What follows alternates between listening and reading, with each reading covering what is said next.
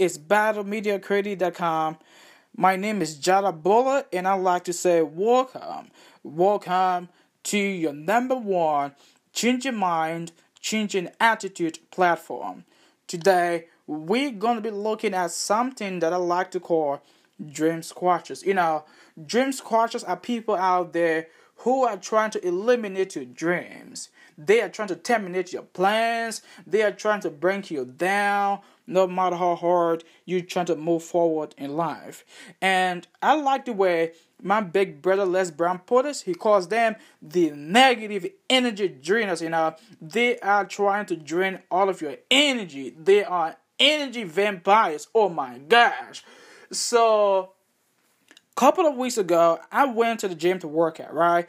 And I came across this guy by the name of John. By the way, I'm a very confidential person, and I can safely say John because there are billions of Johns out there, if you will.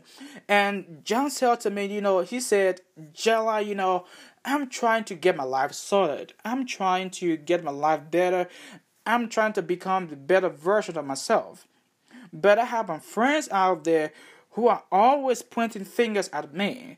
I mean, I have people who are trying to judge me and label me by my past. And uh, I said to John, like, bro, you know, I'm gonna tell you one thing. Ignore the dream squashers. Ignore them.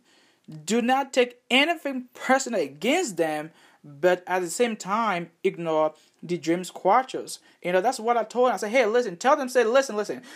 The John you knew yesterday is not the John I am today. Tell them that you are a brand new man. They have the wrong guy. Say this is not the John you're looking for. This is a new John. So no matter what to say, tell them yeah, yeah, I agree.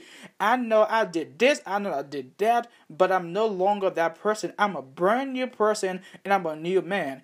And we have people out there who are so judgmental, you know. They try to label you based on your past. They are so negative. Oh my gosh. And I would say don't take anything personal against them. I would say I may have pity on them. I may feel sorry for them because they have not discovered their full potential yet. This is why they're trying to bring you down. Since you've discovered your full potential, go ahead and execute your plans and don't listen to them. Focus on your dream. Going forward in life requires a massive amount of energy. Consolidate your focus and go ahead and achieve your goals. That's what I would like to say, you know. And uh, I like the way Walt Whitman puts it. He said, Keep your face always toward the sunshine, and your shadow will fall behind you.